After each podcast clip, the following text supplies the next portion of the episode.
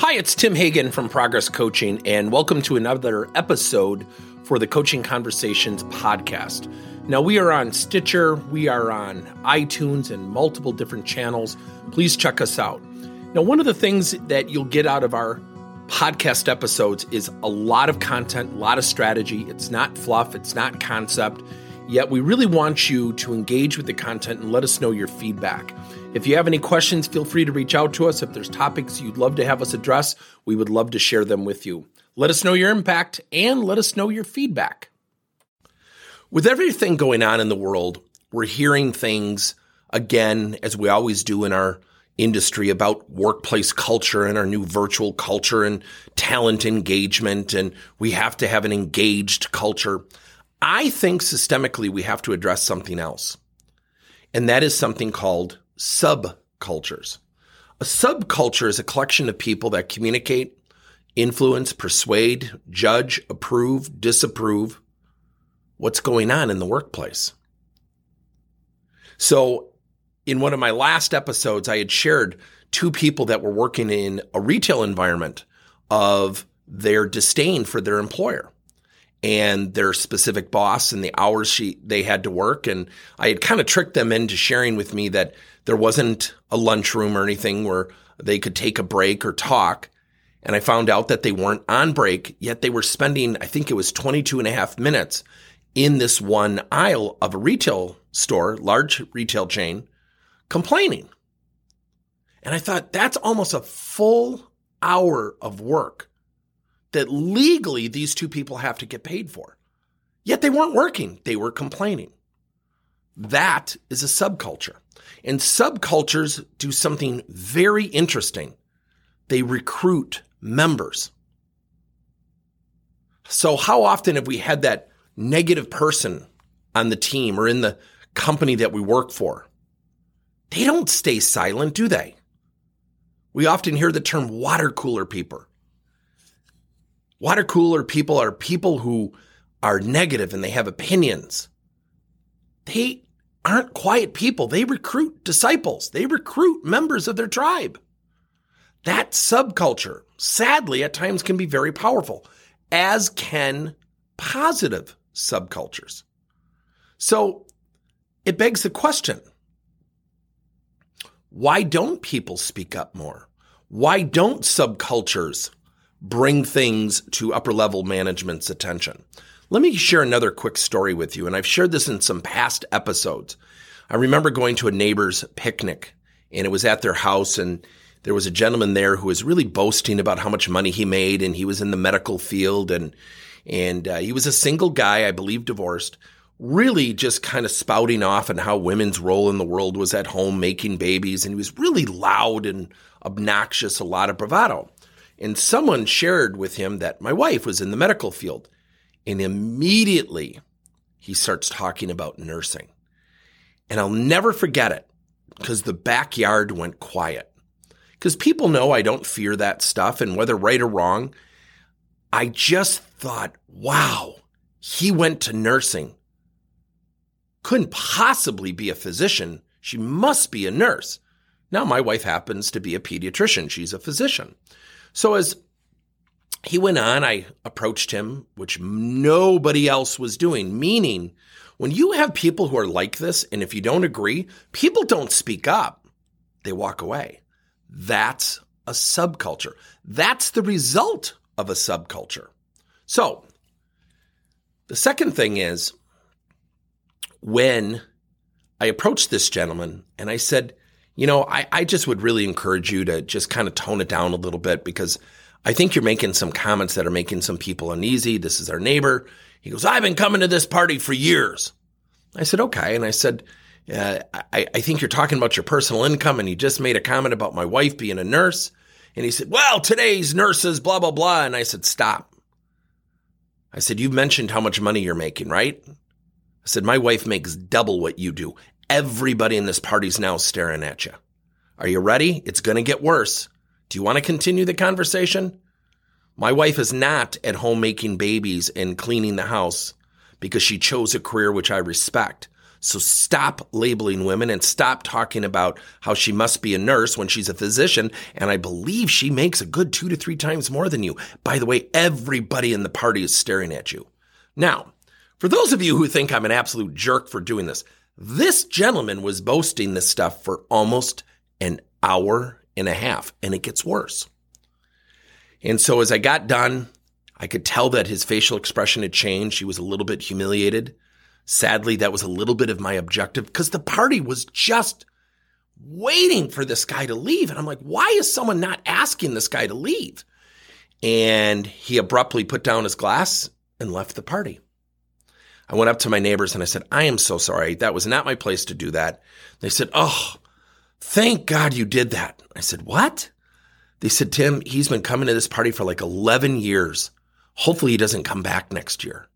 And I thought to myself, you have allowed this guy to come to your house for 11 years and do that? And make everybody else uncomfortable? That's a subculture. See, there are pockets of people who have opinions.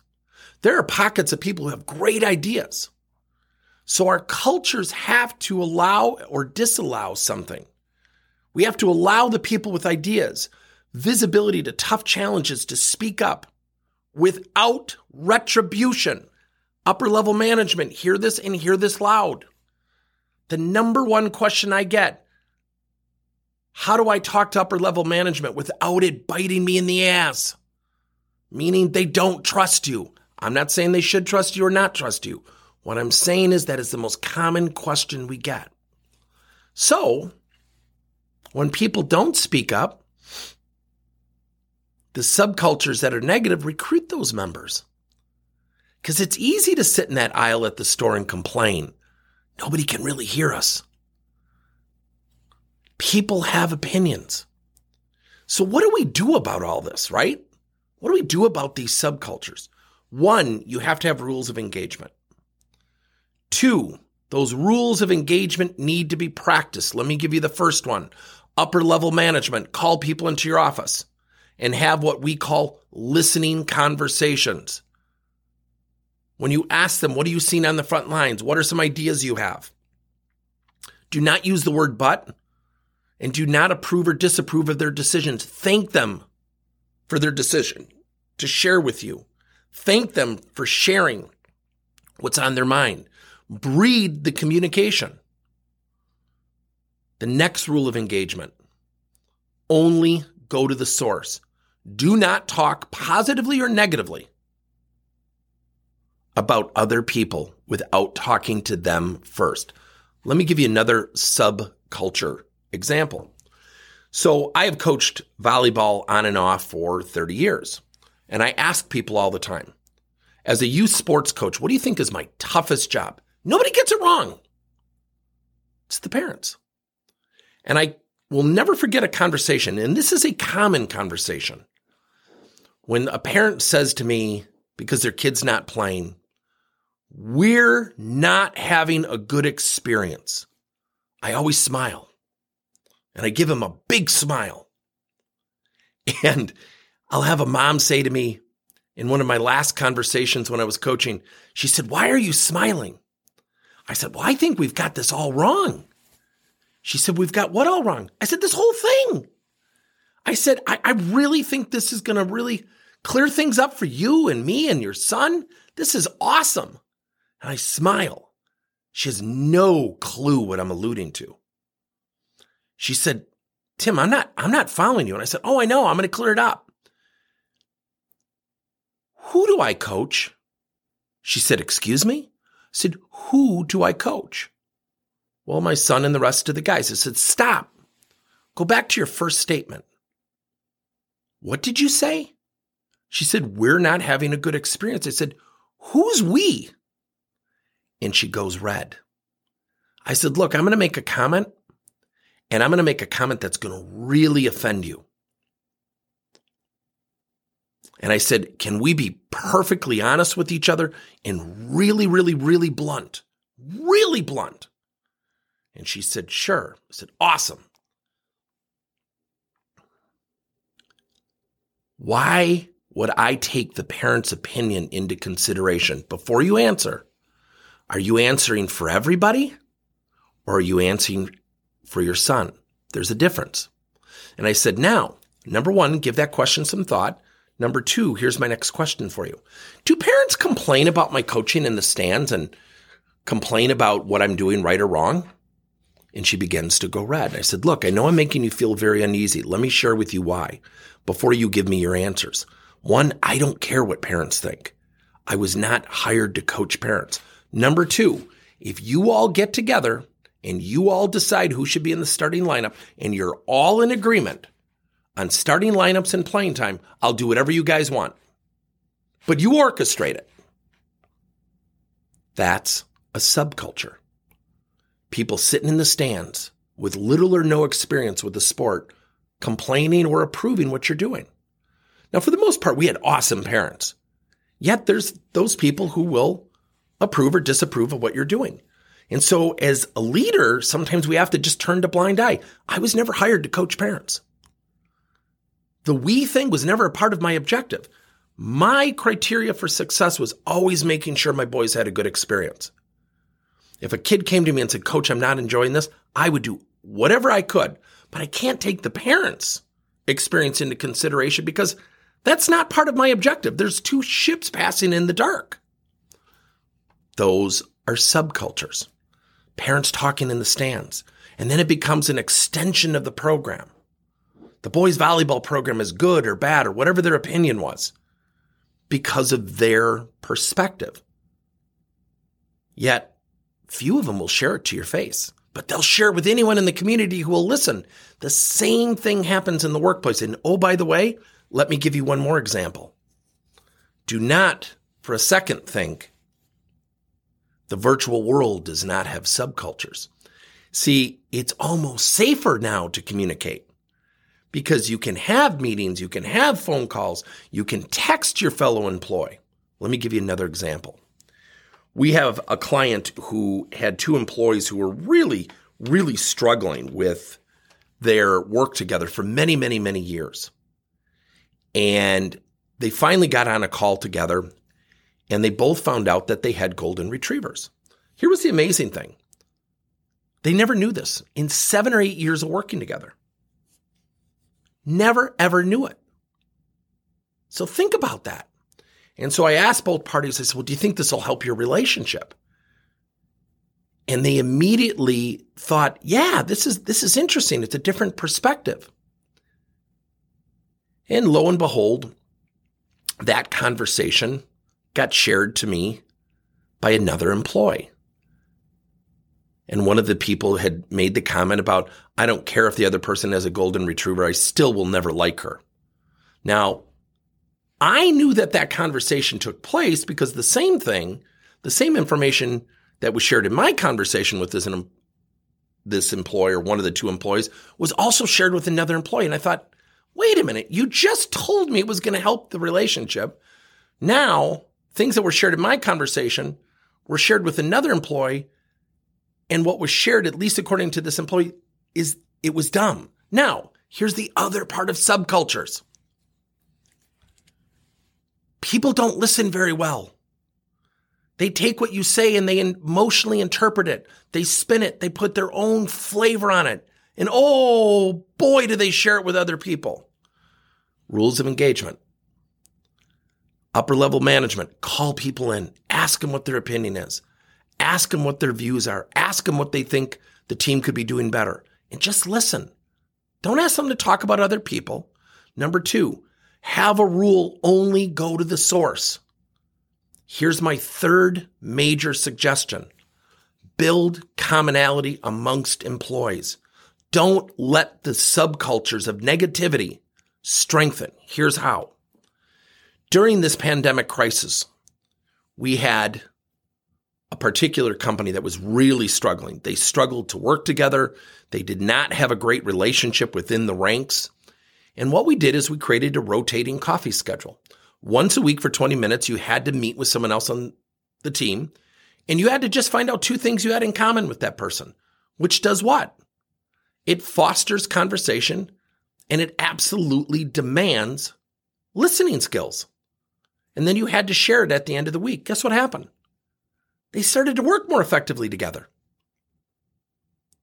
So, at the foundation of our culture are subcultures, subcultures that approve, disapprove, influence, persuade, recruit. And it's not in the middle. It's either to be positive or to be negative.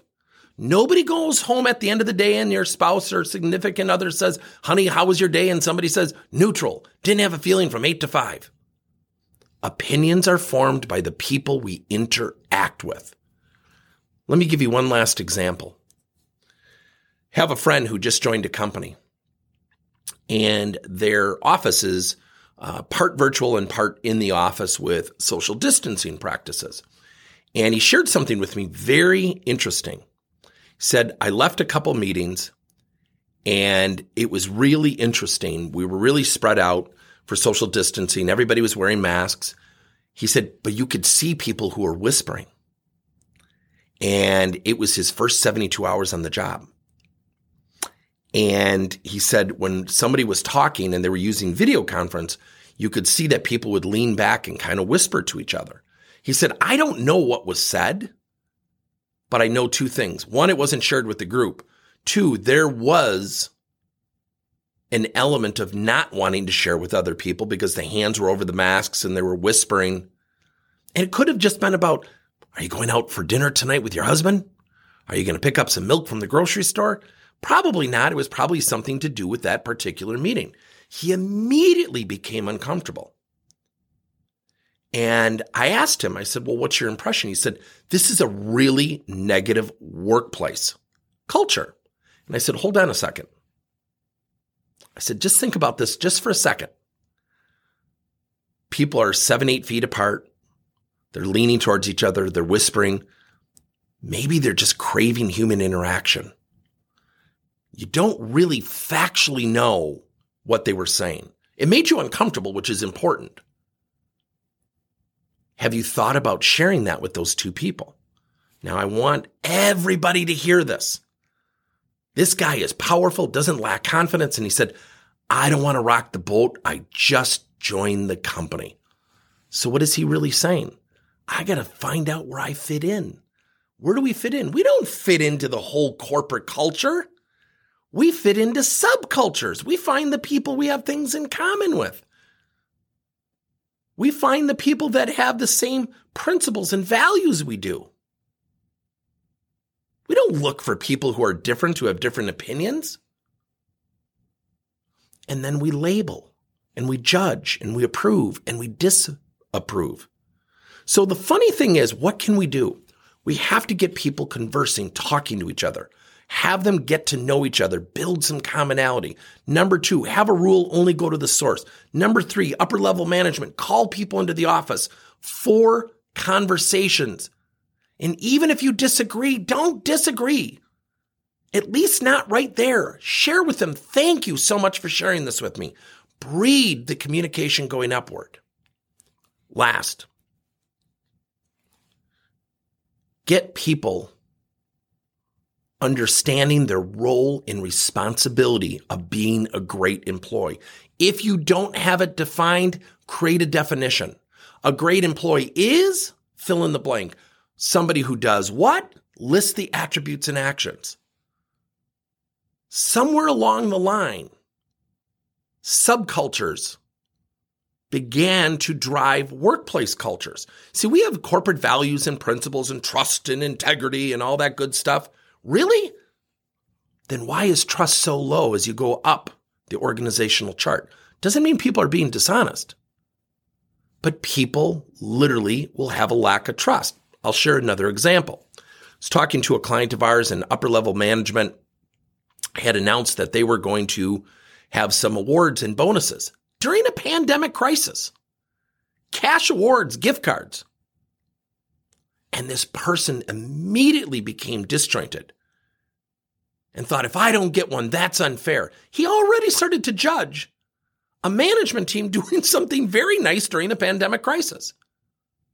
Well, they're just going to give it to the people they like, was one of his comments. So think about that just for a second. That's a subculture. Now, do we ever eradicate or erode subcultures? No. Can we give them rules of engagement to follow to hold them accountable and have criteria to coach them? Absolutely. That's why I go back to parents in volleyball. I was never hired to coach.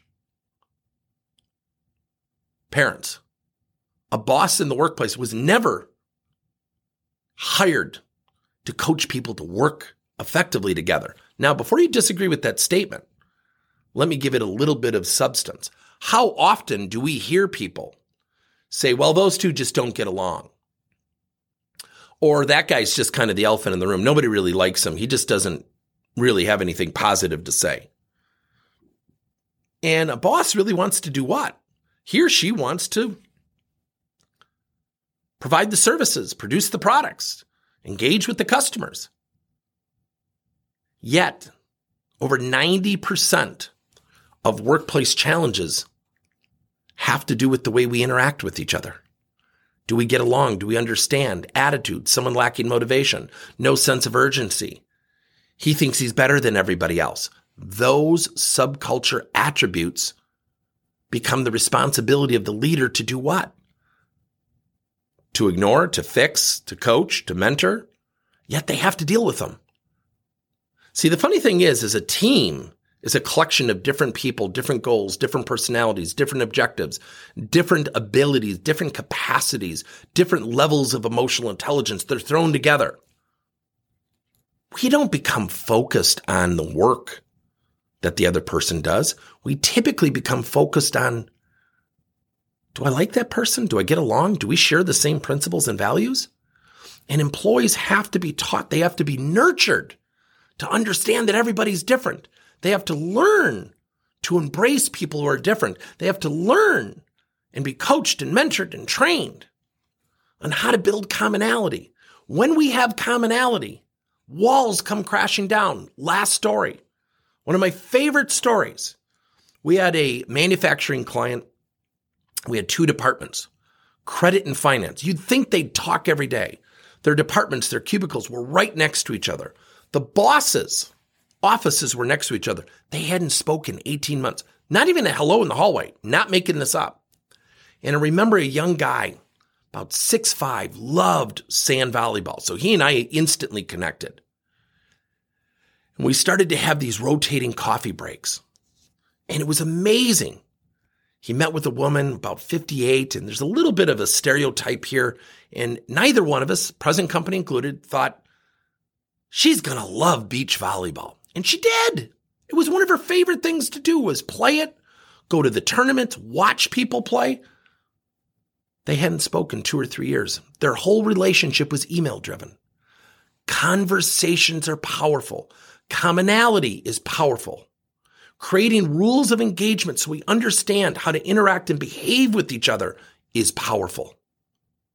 Don't let subcultures drive your culture. Thank you for listening to another episode of Coaching Conversations by Tim Hagen and Progress Coaching. Now, our company is always coming out with new and innovative solutions to help leaders coach their employees. And recently, we just created a new service called Coach to You, where leaders can pick and choose topics and assign seven to 21 day programs for employees to learn and, more importantly, apply actions and then reflect and share what they're going to do going forward as a result of the learning. It's called coach to you. We're literally bringing coaching to your employees.